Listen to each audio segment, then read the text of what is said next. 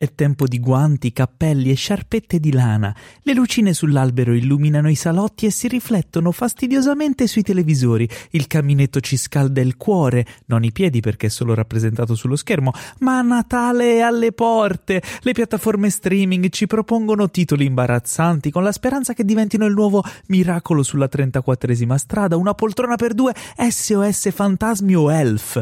Ma noi, in fondo in fondo, sappiamo bene che l'unico film di Natale Natale che vogliamo vedere e rivedere è sempre solo Die Hard, trappola di cristallo. E quest'anno ci siamo riusciti a coronare il sogno di proiettarlo sul grande schermo in lingua originale insieme a tutti gli amici di Cinefax che hanno voluto e potuto essere con noi in sala quella che segue la registrazione di questo incredibile spoiler special dedicato a tutti coloro che hanno appena visto o rivisto Die Hard, registrato dal vivo all'evento tenutosi a Milano il 19 dicembre 2022 presso il Cinema Notorious Gloria di Corso Vercelli.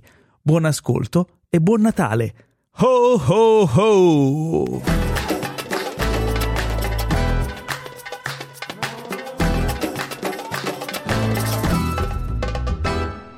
Quante volte avete sentito l'inno alla gioia e nessuno di voi sapeva che Beethoven l'ha scritto per questo film? Questa forse gliel'ho rubata a Frank, no, non c'è nel tuo. Bene. Ah, io volevo chiedere, cioè nel senso... Allora, visto che in tanti non l'avevate mai visto, o magari non l'avete mai visto, immagino che nessuno l'avesse visto al cinema, giusto? No. Ok. Quelli che non l'avevano mai visto, ma vi è piaciuto o no? Dopo 34 anni regge ancora o no? Oh, beh, direi che questa è già una fantastica... Facciamo il giochino di chi arriva più lontano oppure parto e inizio a Quello facciamo alla fine. Lo facciamo dopo, eh, no? Dico due cose. Vai, intanto bevo.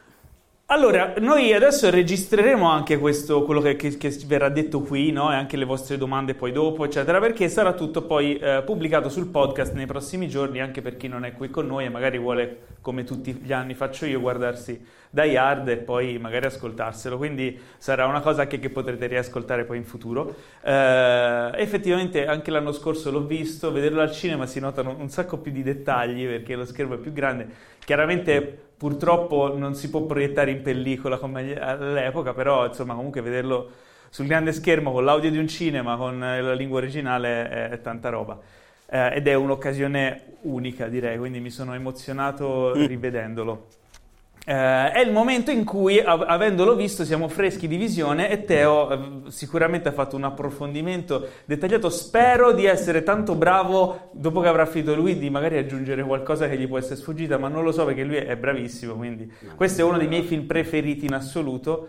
Eh, è uno dei film che ho visto più volte nella mia vita e continuo a, ad aumentare le, il conteggio. Ah, tra l'altro, c'ho anche Hai la felpa, felpa. della festa di Natale del Nakatomi Plaza. E quindi lascio la parola a Teo e ai Cinefax di Cinefax. Esatto. Allora, intanto mi chiedo, chissà se hanno mai festeggiato il Capodanno all'Anacatomi, come voleva Argyle, mm. però... Allora, per Paolo è uno dei suoi film preferiti, però non so se sai come è nato il film, come è arrivati a fare Trappola di Cristallo, come si è dillo, arrivati dillo. a fare questo film che abbiamo appena visto. Uh, io devo prendere necessariamente, come faccio spesso in questi eventi, la DeLorean e andare un po' indietro nel tempo, ma non all'88, al 66. Perché non so se avete dato un'occhiata ai titoli di testa, ma il, questo film è tratto da un romanzo, più o meno, nel senso, nel 66 il caro scrittore Roderick Thorpe diede alle stampe un romanzo chiamato The Detective, che parlava di un poliziotto che scopriva delle magagne nella sua, insomma, nella sua, nella sua centrale, roba di corruzione, indagava su un suicidio che non era un suicidio. Il, il, il libro si chiamava The Detective. Ai tempi la Fox eh, comprò i diritti per lo sfruttamento cinematografico per farne un film e ne fece un film che uscì nel 68 con Frank Sinatra come protagonista. Il film è arrivato anche da noi, si chiama Inchiesta pericolosa. Nonostante Frank Sinatra al film andò abbastanza bene, io ritengo sempre un cantante, Frank, non me lo immagino mai come, vabbè. E la cosa diede modo a Thorpe di continuare a scrivere perché, insomma, sfruttò un po' il nome di essere quello che aveva scritto il romanzo da cui trassero il film. Passano un po' di anni, arriviamo al 1975 e il nostro caro Roderick Thorpe una sera decide di andare al cinema a vedere un film. vede il film, ma non vi dico quale perché ve lo dico alla fine, gli piace molto, torna a casa e quella notte sogna la storia di un uomo inseguito da dei terroristi per un grattacielo. Si sveglia al mattino e dice, cacchio, è una bella idea per dare un sequel a The Detective che avevo scritto un sacco di anni fa e quindi scrive la storia. Scrive la storia, a quel punto la Fox, quando esce il libro, aveva già i diritti in mano perché li aveva comprati con il primo libro e comprendeva tutto lo sfruttamento cinematografico, diciamo, della saga ma non succede niente, quindi rimane lì un po' di anni questa cosa nel cassetto, fino a quando non entra in campo Jeb Stewart. Chi è? Era all'epoca uno sceneggiatore trentenne eh, al quale non stava andando bene niente praticamente, aveva eh, in carriera venduto uno script alla Columbia che però non era mai diventato un film e quindi non riuscì a farsi un nome come si deve e in quel momento lavorava in Disney, però non aveva scritto niente di, di bello, di profittevole, un qualcosa che potesse diventare un film ed era un po' nella cacca, nel senso che non riusciva a guadagnare a guadagnarsi da vivere e soprattutto non riusciva a mantenere la moglie che era a casa con il figlio incinta del secondo figlio. Quindi se magari qualcuno è in una situazione del genere sa che se non si portano a casa soldi in quelle condizioni è la fine di tutto. Eh, per delle situazioni contrattuali in cui non mi addentro perché è un casino, quando gli mancavano sei settimane alla fine del contratto con Disney, si aprì questa finestra temporale nella quale eh, Disney non, più, non, aveva più l'esclusiva su di lui, quindi lui poteva proporsi già come freelance ad altri, nonostante fosse ancora sotto contratto con Disney. Il suo agente gli consigliò di provare con la Fox, perché in quel momento stava producendo un sacco di roba, era interessata a conoscere nuovi sceneggiatori. Fanno l'incontro, si piacciono e Fox tira fuori dal cassetto un romanzo che è esattamente il romanzo, il seguito che scrisse Roderick Thorpe, eh, che si chiamava in, uh, in, inglese era Nothing Lasts Forever e da noi è stato portato come Niente eterno, Joe. Una cosa che mi fa sempre ridere con la virgola, no? Sai proprio, niente, eh, vabbè. Gli danno in mano questo romanzo e gli dicono, guarda, giusto per conoscerci, per vedere se sei in gamba, se ci piace o no, tira fuori qualcosa, cioè tiraci fuori un soggetto perché noi abbiamo già i diritti, abbiamo già fatto il primo film, so, fai un soggetto, un trattamento, un qualcosa, no? così vediamo se riusciamo a lavorare insieme. Jeb lo prende e impazzisce perché non riesce a, tir- a tirarci fuori niente. Perché la storia del libro era quella di un sessantenne ex poliziotto che andava da New York a Los Angeles a trovare la figlia adulta tossicodipendente in una brutta situazione con un suo collega e per colpa di alcuni malviventi che facevano un colpo nel suo palazzo, nel suo grattacielo, lei eh, cade dal grattacielo e muore sotto gli occhi del padre. Non gli veniva niente al cacchio di Jeb Stewart, però ci lavorava un sacco, cioè era arrivato a lavorare tipo 18-20 ore al giorno con dei ritmi allucinanti, lavorava in Disney, poi tornava a casa, cenava, metteva a letto i figli e tornava in Disney a lavorare, oppure rimaneva tutta la notte in piedi a scrivere, chiaramente figli, moglie, ne fregava un cacchio di niente. La cosa cambiò grazie a una litigata con la moglie, quindi ogni tanto le cose brutte portano a dei cambiamenti positivi. Una mattina in cui la moglie era esasperata da quest'uomo che poverino non dedicava più tempo né a lei né ai figli né a se stesso e non guadagnava niente neanche, quindi neanche che dici ti fai lo sbattimento però entra un soldo, no. Litigarono furiosamente, lui preso dalla notte insonne, una stanchezza incredibile, dormendo tre ore a notte, di solito quando dormi poco tendi a essere irascibile, i miei collaboratori purtroppo ogni tanto hanno qualche esempio di questa cosa, mi scuso con loro in questo momento, esce di casa, prende la macchina e va verso gli studi della Disney a lavorare di nuovo, tutto incazzato. A un certo punto però rinsavisce e dice, c'ha ragione lei, cioè ma che vita sto facendo? Cazzo, e l'ho anche trattata male, devo chiederle scusa. E quindi accelera per arrivare prima in ufficio perché vuole telefonarle e chiedere scusa, all'epoca non c'erano ovviamente i cellulari. In quel momento di sfiga, mentre entra sull'autostrada, un camion davanti a lui che trasporta casse con i frigoriferi sbanda, perde una cassa sull'autostrada che finisce esattamente di fronte alla macchina di Jeb Stewart che stava andando a 100 all'ora. Non ha tempo per evitarla, non ha tempo per frenare e la prende in pieno. Attimo di suspense, come mm. fanno quelli bravi. Cosa succede? Ci passa in mezzo, di culo il camion non trasportava i frigoriferi, ma le casse che poi sarebbero state riempite con i frigoriferi. Quindi caro Jeb prende in pieno una, una cassa vuota, ma ovviamente in quell'attimo prima di prenderla aveva visto la sua fine. Quindi parcheggia la macchina sulla corsia d'emergenza e gli viene l'illuminazione. Il film non doveva raccontare di un sessantenne con una figlia tossica e che muore dal grattacielo, ma la situazione che stava vivendo lui e i suoi coetanei, ovvero quella di un trentenne che era nei casini con la moglie e per una decisione sbagliata sua decide di farsi uno sbattimento incredibile da New York a Los Angeles per chiederle scusa prima che possa succedere qualcosa di definitivo e di irreparabile, che era la situazione che in quel momento aveva vissuto. Quindi cambia completamente, si prende un giorno di permesso, torna a casa, risolve subito la cosa con la moglie e si mette a scrivere, perché ovviamente... Però si mette a scrivere bene perché entro sera si porta a casa praticamente la prima mezz'ora del film. 35-40 pagine di sceneggiatura scritte di fila, cioè proprio gli era cambiato il trick la porta in Fox, Fox ovviamente fanno i salti di gioia perché dicono cazzo è riuscito a tirare fuori qualcosa di me, ha cambiato un po' di roba, però ci sembra buono e cominciano a mettere in moto la situazione. Siamo a primavera-estate 87 e la Fox voleva a tutti i costi un blockbusterone per l'estate dell'88, quindi qua ce n'era, c'era ciccia.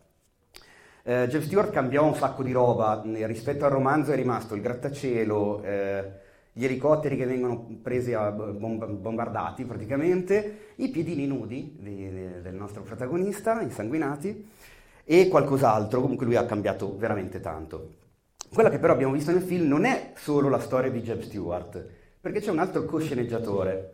Nel senso, il povero Jeb era giovane, era in gamba, ma non era proprio lo sceneggiatore action che voleva la Fox, che chiamò Steven E. De Souza che un po' più di esperienza ce l'aveva. Vedo Paolo che sorride, forse il nome ti dice qualcosa. Beh, dopo ha scritto st- il film di Street Fighter. ok, però... Aspetta, ok. Dillo che non so se l'hanno sentito tutti. Ha scritto diretto il film di Street Fighter. Dopo. Ok. Ma in quel momento era uno che aveva collaborato alle sceneggiature delle serie televisive L'uomo da 6 milioni di dollari, La donna bionica, Supercar, aveva scritto con Walter Hill 48 ore, grandissimo thriller action, e soprattutto era lo sceneggiatore di Commando con Arnold Schwarzenegger.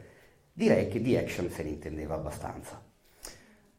Sousa, De Sousa ha l'illuminazione quella ancora più grossa di quella di James Stewart e capisce leggendo la, la, sceneggiatura che il vero motore dell'azione, qua una delle altre cose originali di questo film rispetto ai suoi predecessori, il vero motore non è l'eroe, ma è il cattivo.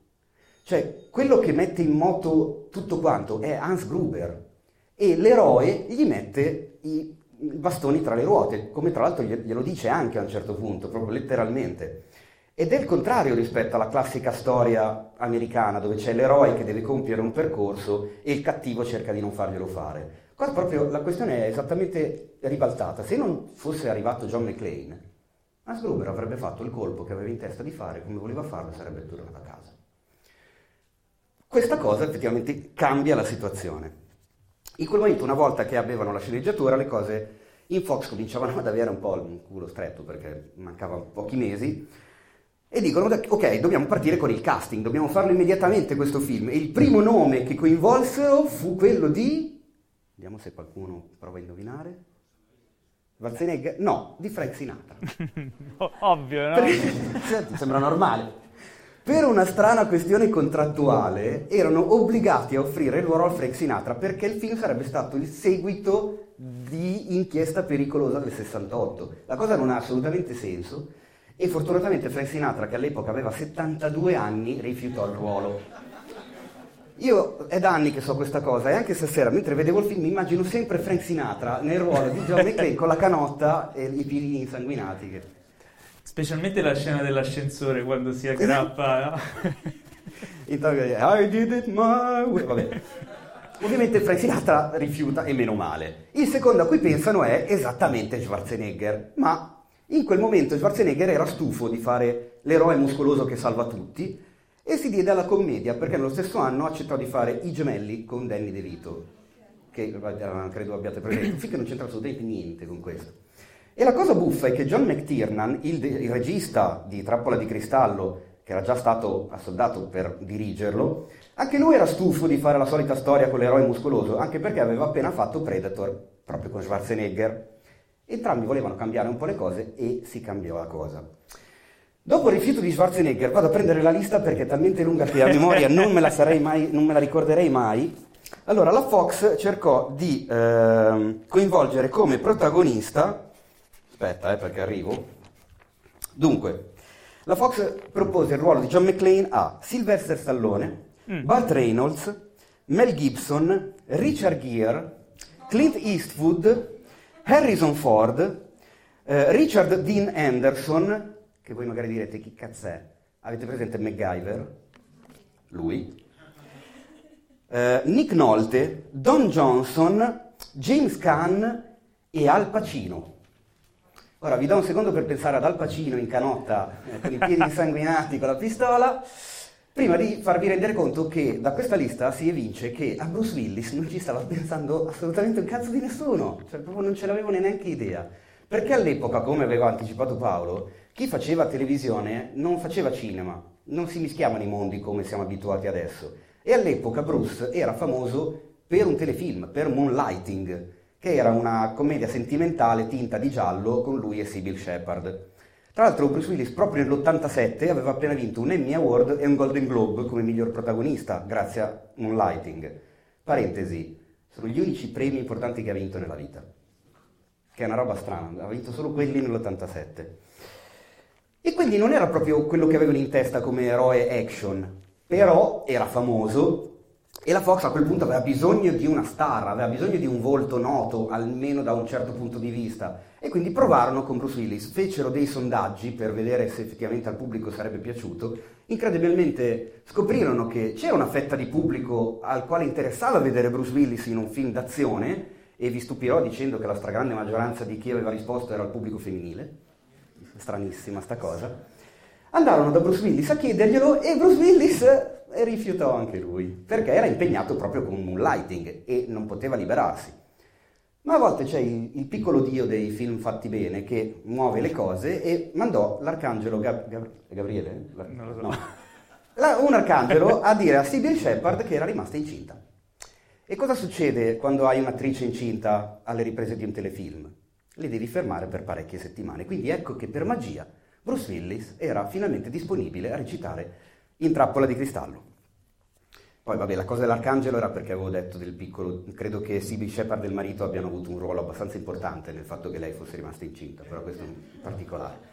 Una volta che hai finalmente il protagonista devi avere l'antagonista e hai preso Bruce Willis che in quel momento aveva fatto solo una commedia per il cinema con Blake Edwards, ne aveva fatto un'altra ma non era ancora uscita. Almeno il cattivo chi prendi? Uno famoso, no? Eh, mi sembrava giusto. E quindi andarono a prendere Alan Rickman, che di film non ne aveva fatto neanche uno. Era un attore londinese di teatro, aveva fatto qualcosina in televisione e il provino per Trappola di Cristallo lo fece negli studi Fox a Londra. Arrivò a Hollywood due giorni prima dell'inizio delle riprese. Adesso vi faccio pensare a quanto cacchio bravo era Alan Rickman, che nel film recita un tedesco che parla in inglese e poi fa l'accento americano il primo film che faceva, eh? era titubante lui nel prendere il ruolo all'inizio perché diceva vado a Hollywood, primo film, faccio il cattivo, questi poi mi, mi attaccano l'etichetta del cattivo e faccio solo quello. In effetti aveva abbastanza ragione, se, se, se conoscete la, la, carriera di Alan Rickman non c'è andato molto lontano, poverino. La prima scena eh, che ha girato Alan Rickman, che ricordo era arrivato due giorni prima, è quella dove sul tetto si incontrano lui e Bruce Willis per la prima volta. E il regista non la volle provare e io mi immagino l'assistente regia il giorno prima che dice John, domani abbiamo una delle scene più importanti. C'è l'incontro finalmente tra i due protagonisti. Messi insieme, Bruce e Alan hanno fatto un, un film e mezzo. Eh, quando la proviamo? E John McTiernan che gli dice, ma tranquillo, non la proviamo. Come cazzo ti viene in mente una roba del genere? All'epoca della pellicola, non provare le cose e girarle tante volte era sinonimo di spendere un sacco di soldi. Ma c'è da dire che la Fox ne aveva risparmiati un sacco grazie alla location, perché il Nakatomi Building era il nuovo quartiere generale della 20th Century Fox. È quello vero, era un palazzo nuovo di zecca con solo alcuni piani occupati, esattamente come dicono nel film, e l'hanno sfruttato come location, risparmiando una marea di soldi sulla location e di affitto. E girarono chiaramente nei piani non occupati. Alcuni piani erano già occupati dagli uffici eh, legali e amministrativi, tanto che a una certa è successa una cosa buffa perché quelli che ci lavoravano hanno chiamato i dirigenti dicendo ascolta io non, non, riesco a concentrarmi. Cosa succede? Ma non lo so, al piano di sotto sparano, al piano di sopra fanno esplodere le finestre, vedi un attimo. E quindi si creò quella situazione strana in cui i dirigenti Fox dissero a una produzione Fox di girare nel palazzo Fox solo quando erano usciti gli impiegati Fox. Credo sia un unicum nella storia del cinema. Eh, chiaramente, avendo il palazzo a disposizione, il regista e il direttore della fotografia e lo stunt coordinator si divertirono come dei pazzi. Tra l'altro, il direttore della fotografia di questo film è Jan de Bont, che forse vi dice qualcosa al nome perché qualche anno più tardi diventò regista e fece un film chiamato Speed, quello famoso con Keanu Reeves e nessun altro. Eh, gli stunt si divertirono parecchio anche a dirigere gli attori perché avete presente quando c'è Bruce Willis sopra l'ascensore? Quello è veramente Bruce Willis. E avete presente quando c'è Alan Rickman che cade dal grattacielo, una scena pazzesca, famosissima, che vista qua al cinema, io non avevo mai visto il cinema questo film, effettivamente è molto più potente rispetto ad averla vista a casa. Quello lì è veramente Alan Rickman, che chiaramente non l'hanno fatto cadere da un grattacielo, ma comunque l'hanno fatto cadere da 10 metri. Che non è male, perché come si vede nel film, non è che fa la caduta e poi staccano subito. Si vede lui che si allontana, quindi se avessero fatto cadere da due metri faceva ah, fine. No, avevano bisogno che ci fosse un po' di aria sotto, anche in greenback. Sotto aveva il materassone, quello per attutire, gonfiato d'aria, per attutire la caduta. Aveva la corda di sicurezza, era tutto perfetto, ma per ottenere quell'espressione lì, eh, gli stand coordinator gli fecero uno scherzino, nel senso gli dissero facciamo il conto alla rovescia e poi ti lasciamo. In realtà lo lasciarono non allo zero ma al 2 e quindi proprio, cioè, sei pronto? Sì, vai, tre, due, ciao! E giustamente la Rickman ha fatto quella faccia lì. Eh, un'altra roba, quella del piedini, ve le ho dette, purtroppo c'erano i sottotitoli. Nel due o tre inquadrature in cui si vedono veramente che ha dei piedi così, c'erano i sottotitoli che coprivano, mi dispiace. Però avete presente quando Bruce Willis si butta e deve prendere il condotto da reazione e non lo prende? Quello non è Bruce Willis, è lo stuntman, ma l'errore è successo davvero. Cioè da sceneggiatura lei avrebbe dovuto lanciarsi e prendere il condotto da reazione. Lo stuntman in un chuck ha sbagliato, non l'ha preso, chiaramente non era veramente nella tromba dell'ascensore, che lì era greenback, però al regista questa cosa è piaciuta perché creava un po' più suspense e quindi nel film ha montato quel chuck lì dove si vede lui che non lo piglia. Eh, chiudo questo grande discorsone su come è nato il film con una qualcosa sulla lingua, perché l'abbiamo visto in lingua originale, quindi avete appunto potuto apprezzare, non so quanto ci abbiate fatto caso, ma quando Hans Gruber fa finta di parlare americano si sente che cambia tantissimo il modo di parlare. È una di quelle cose che col doppiaggio italiano viene completamente segata via. Ma una cosa buffa è come hanno portato questo film in Germania, perché giustamente i cattivi sono tutti tedeschi. E in Germania negli anni Ottanta non se la sentivano di far vedere dei ladri terroristi tedeschi, quindi l'adattamento, il doppiaggio tedesco del film sono tutti irlandesi. Dei terroristi dell'IRA diventati mercenari freelance, con tanto di cambio nome, cioè Hans Gruber si chiama Jack Gruber, c'è Carl che si chiama Charlie e Heinrich che era diventato Henry. La cosa ovviamente ha creato un buco di continuity con la saga, tant'è che in Die Hard 3 c'è il personaggio di Jeremy Irons che si vuole vendicare perché è il fratello di Hans Gruber, che però in Die Hard 3 anche in Germania Jeremy Irons è tedesco. E uno dice, ma come cazzo faceva ad avere il fratello irlandese? Non gli è fregato niente, la gente si sarà dimenticata. La cosa più buffa di tutte però è che Alan Rickman, vi ho detto, era londinese e prende in giro Bruce Willis dicendogli ah tu sei un americano, il cowboy, c'è tutta questa menata, i picchiaier, John Wayne al tramonto, voi americani siete fatti così, eccetera. Il suo braccio destro Karl è Alexander Godunov, che non è tedesco ma era russo. Voi sapete tra i protagonisti chi è il più tedesco di tutti? Chi nacque a Ibar Oberstein, nell'allora Germania Ovest, da padre statunitense e mamma tedesca? Bruce Willis che degli attori qua è praticamente più tedesco, visto che in Germania c'era veramente nato. E vi saluto dicendovi quello che vi eravate già dimenticati. Allora, questo film si chiama Die Hard e da noi è arrivato come trappola di cristallo. Il film che vide Roderick Thorpe, che gli diede l'idea con il sogno che fece la stessa notte per scrivere il sequel del suo The Detective, era un film con Steve McQueen, Paul Newman e Faye Dunaway, che in originale si chiama The Towering Inferno Da noi è arrivato nel 1975 con il titolo di L'inferno di cristallo. Ma tu vedi le coincidenze, eh? Queste cose a me fanno impazzire. Vorrei chiedervi un applauso a Alan Rickman che non c'è più e un applauso a Bruce Willis che è molto probabile che non lo vedremo altre volte sul grande schermo e quindi volevamo salutarlo anche in questo Doppio modo. omaggio. Vero? Io spero che vi sia piaciuta questo excursus sulla storia del film che secondo me è molto interessante. Ho una cosa. Vai, adesso sei... è tutto tuo. Meno male, dai, una, una ce l'ho. Riguardo alla scena in cui Hans Gruber cambia accento, l'accento che fa eh, è nato per caso perché durante le pause eh, con la crew lui si divertiva a prenderli in giro facendo l'accento della California del Sud, che è quello che lui fa nella scena. Passando di lì, mentre proprio in pausa pranzo, lui li prendeva in giro e gli parlava come parlavano loro. Passando di lì, John McTiernan lo sente e gli fa: No, questo è l'accento che mi devi fare. Infatti, lui sembra particolarmente stupido quando fa l'accento, perché era il suo modo di prendere in giro la troupe. Questa E- cosa... eh. No, scusa. No, no, eh, se, No, no, sei su, scusa, no, sei su questa continua No, che sì, volevo cambiare. Sì. Cioè, nel senso, questa è una delle tantissime improvvisazioni che ci furono su questo film, cioè la sceneggiatura continuava a cambiare anche durante le riprese. Una cosa che non, non so se avete notato è che all'inizio, quando i, i cattivoni escono dal camion, si vede il camion ripreso e si vede che dentro non c'è assolutamente niente. Poi nel finale da quel camion esce un camioncino rosso e bianco che tu dici dove cazzo l'avevano nascosto, scusa. Non c'era, hanno cambiato idea durante le riprese e hanno detto sì ma abbiamo già girato quella roba col camion dentro.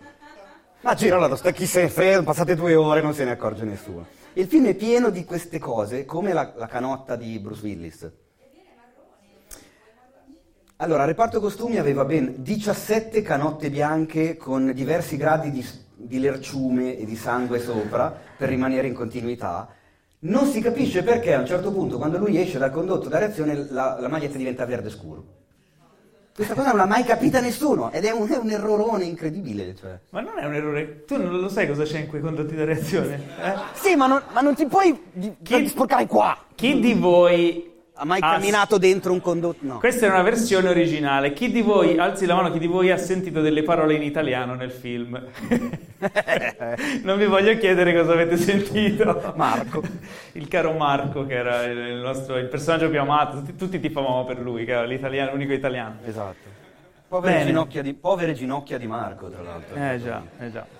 Allora, io vado a microfonare Frank. Va bene, allora mentre Paolo va a microfonare Fractal, noi possiamo parlare un, due minuti tra di noi e io vi chiedo chi è venuto da più lontano, secondo voi, questa sera? Perché io so che c'è della gente che è venuta da lontanissimo questa sera. Ma è bello che vi guardate intorno. Cioè, oh, vedi, vedo una mano alzata, tu arrivi da... da, da Scafati? Ma cioè, sei venuta apposta? In provincia di Salerno? Ah, ok, vabbè, ma così non vale, scusami, cioè... Allora lui mi dice, guarda, io arrivo da Melbourne, sì, ma vivo qua da sei mesi. Eh, grazie al cazzo, cioè... No, però grazie, è, be- è bella questa cosa. Chi invece è venuto apposta facendosi uno sbattone incredibile? Dalla, la dalla Puglia? Ma te sei pazzo? Da- come dalla Puglia? Un applauso per lui che è venuto dalla Puglia! Mi sono anche declinato per lasciare l'effetto comico. Aspetta che arrivo. Dove, dove, dove ti ho perso? Eccoti qua. Aspetta, co- come ti chiami? Ciao, sono Beniamino, ciao a tutti. E da dove arrivi? Dalla provincia di Brindisi, esattamente. Sono arrivato ieri e vado domani. Cioè, sei arrivato ieri, vai domani sei venuto qua per questa serata. Per salutarvi e ringraziarvi di tutto quello che fate. Io ti voglio bene. Grande. vedi. Grazie. Allora, non so chi di voi ascolta il nostro podcast. Ok. Però Beniamino è Beniamino a Toma Pepe. Che tu dici, come cazzo me ricordate? Eh, purtroppo questo problema che mi ricorda i vostri nomi. Ed è uno che ci manda spesso le domandone del podcast. Quindi vederlo è una figata. La cosa figa di questi eventi, almeno parlo per me, a Paolo non gliene frega un cazzo di queste cose, è che finalmente li vedo, cioè nel senso associo i nomi a dei volti. Ed è bellissima questa cosa, mi emoziona, tanto quanto mi ha emozionato fare 15 gradini di corsa a una certa età, ho il fiatone e adesso do il microfono a Paolo e svengo. Ah!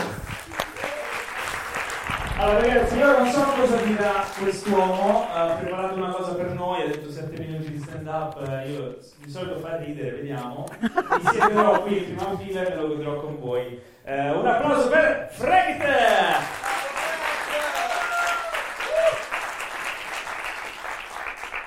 Grazie. Allora, in realtà Paolo ha detto una puttanata. Cioè, io dovevo stare qui sul palco sette minuti. Il mio pezzo però ne dura sei. E quindi...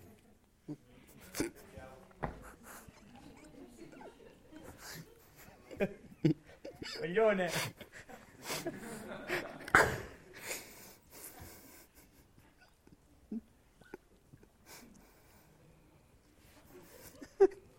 Vabbè, facciamo così. Visto le vostre facce che mi sembrate ans quando cade sul, dal palazzo Nakatomi Plaza, facciamo che recuperiamo dopo i secondi, perché ci tengo a fare sette minuti, se no non mi paga sto maledetto. E quindi facciamo come fanno gli stand-up studiati, no? Che fate? Di dove siete? Eh, com'è andata? Non me ne frega un cazzo. Oggi parliamo del mio argomento preferito, parliamo di me e di come Die Hard ha salvato la mia vita. Se sono un uomo fascinoso che rimorchia è grazie a Die Hard. So cosa state pensando. Come fa un essere fascinoso, un evidente modello di successo come me, ad avere problemi con le donne? Eh, prima di Die Hard ce li avevo, eh. E, e, tipo, ero molto timido, soprattutto per il fatto che a me piace uscire con le ragazze molto giovani. E mo con sto è tremendo per me. Cioè, metti che esco una ragazza giovane e questa è minorenne. Allora ho pensato, non gli chiedo l'età. Finché non gli chiedo l'età, questa può essere sia maggiorenne che minorenne. Finché non ce lo chiedo, può essere sia una che l'altra cosa. Questo principio io lo chiamo la minorenne di Schrödinger. Il fatto che alcuni di voi stiano ridendo vedete che avete fatto le scuole grosse, però non ve la pigliate bene che sta battuta l'ho fatta anche a raduno dei 5 Stelle. Hanno riso anche loro. Non l'hanno capita ma hanno riso. So che state pensando, quest'uomo è un tipo superficiale. Non è vero. Io cerco una donna come mia madre, che ci ho anche provato, eh. Però c'è sta cosa della parentela che non lo so, un po' mi blocca. E per fortuna da questo schifo mi ha tirato fuori Dayad.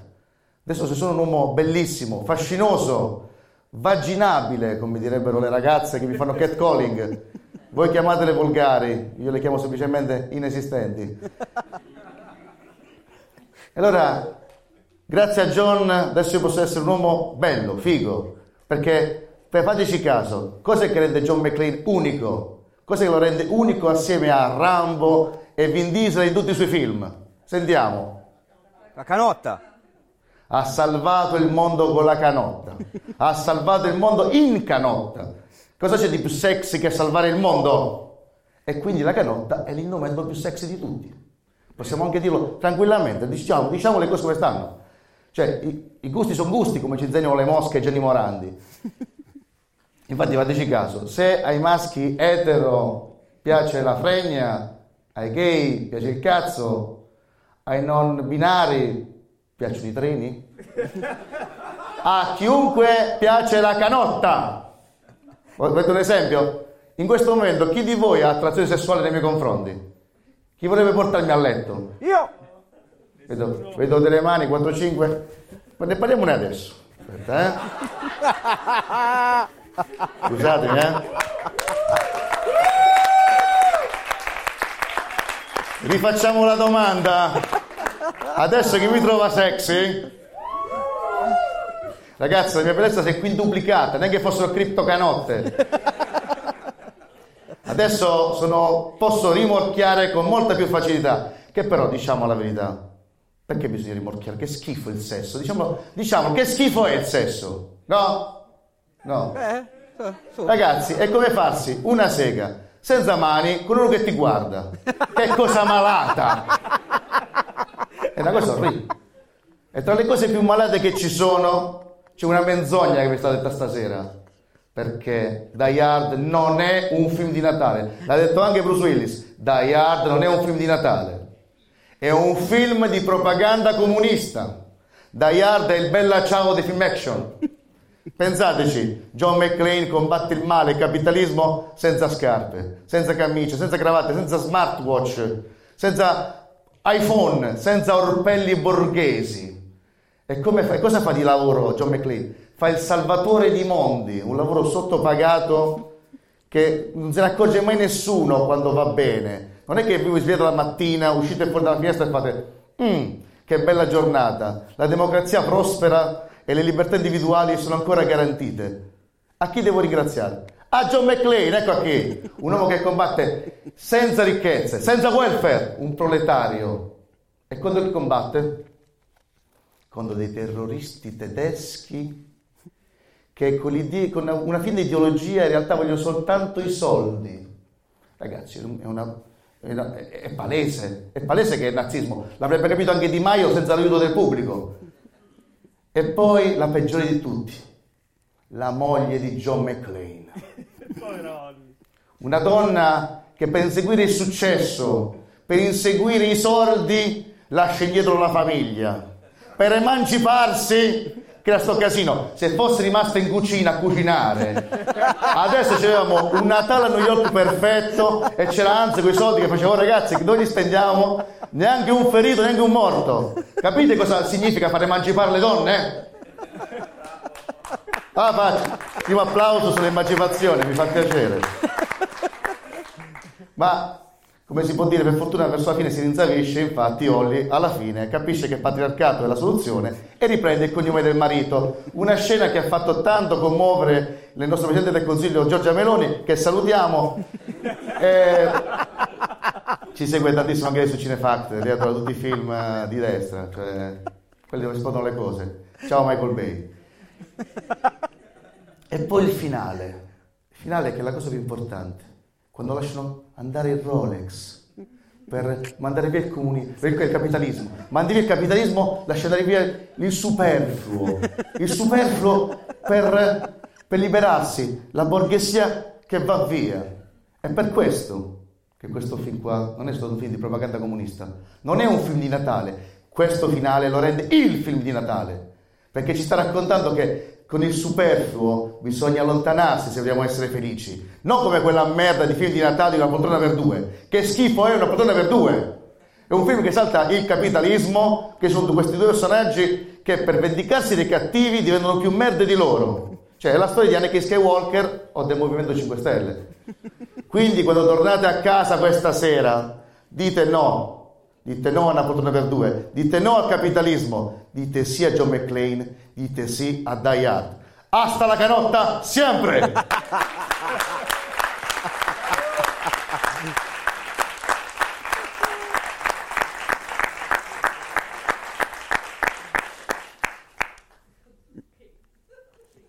Secondi film. Sono un tipo preciso.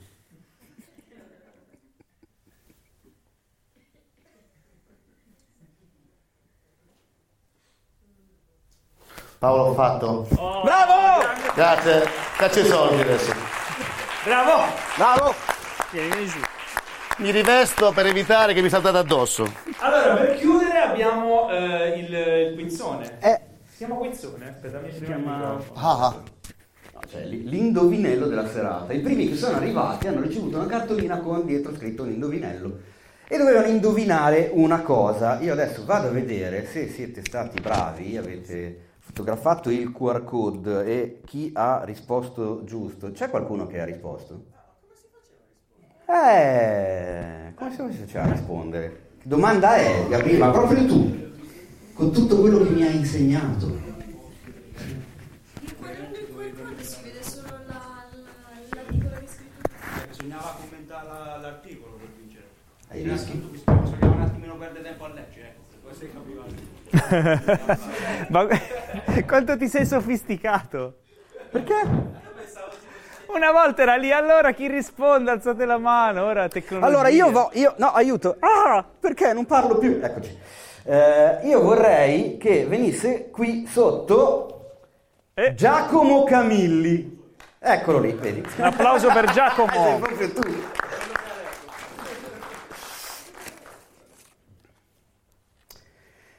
Allora, cioè, ce l'hai la cartolina? Sì? No, l'hai buttata via. Eh vabbè, allora non lo so, me, me ne vado. Cioè, È importante avere anche la cartolina. No, era per svelare la, Ah, ok. eh, Che la non- cosa anche a tutti quelli che non hanno ricevuto. Perché tu la non cartolina. è più- Tutti quelli che non hanno ricevuto la cartolina in questo momento stanno dicendo: ma Quale cosa cartolina? cazzo stanno parlando? Cosa dicono? Quale indovina il carto il QR code? Ma cos'è? Che lingua è? Eh, vediamo adesso Giacomo che arriva con la sua bella cartolina. Posso leggerla io? Ricordo che verrà letta da Paolo. Io ci dico, ragazzi, voi non avete idea. Qua io faccio queste serate. Quando prima ho detto che le faccio soprattutto per vedervi in faccia, non è vero, le faccio perché così ho la possibilità di scrivere queste cagate, alle quali tengo veramente tanto. Vai. Ok. Da New York in California non c'è pace per McLean. Terroristi, spari e morti di tragedie fallen plan. I tedeschi malviventi di rubar non son mai domi. Fan casino a tutto spiano fino in cima al Nakatomi. Rovinando il Christmas party e sequestrando anche Takagi, si fan beffe di Maria, di Giuseppe e dei re maghi. Perché se no non tornava. Hanno solo un obiettivo ed è ciò che chiederò. Quanti sono i dollaroni chiusi dentro a quel cavò? 640 milioni di dollari. Ed è la risposta esatta! Grande!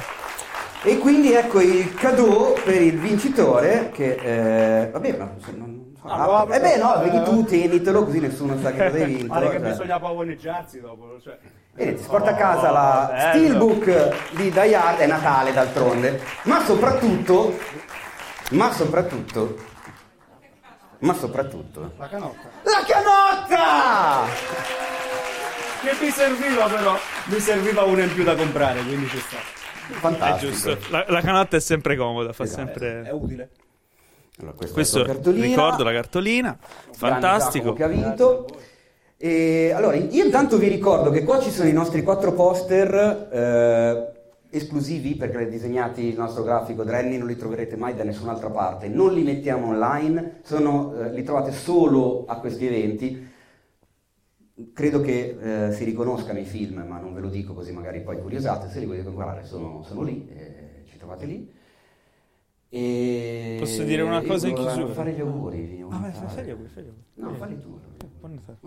Buon, buon Natale, buon Natale. Buon Natale, eh? Buon- No, allora, ehm, quindi molti di voi non l'avevano mai visto, sappiate che esiste un Die Hard 2, quindi quando tornate a casa, magari domani, insomma, è molto bello il 2. E ma non Esiste anche un 3, c'è Samuel L. Jackson, c'è Kevin, ah non si può dire lui, Eh, No, c'è Jeremy Irons. c'è Jeremy Irons.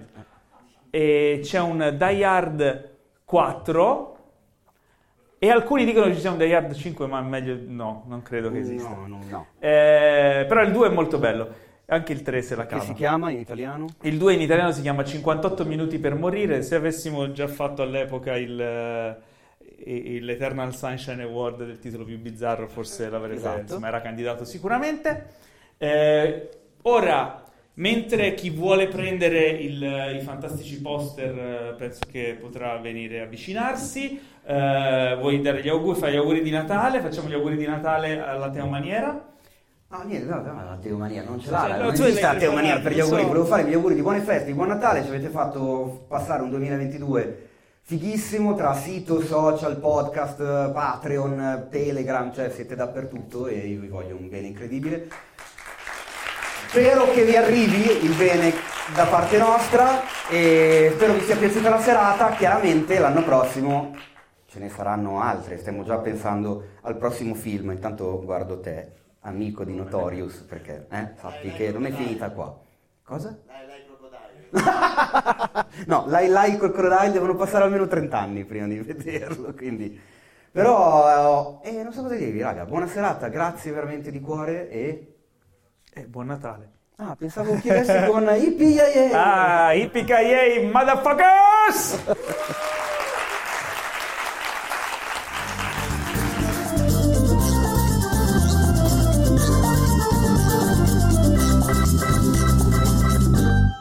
Questo podcast è stato presentato da The Best Blend. Venite pure giù, mentre vi avvicinate io vi racconto una favola. Oddio. Venite, venite. Che bello come questo schermo bianco con la luce riflessa riesce a raccontare storie e a trasmettere emozioni. La stessa luce, luce riflessa che non può essere immortalata da un flash.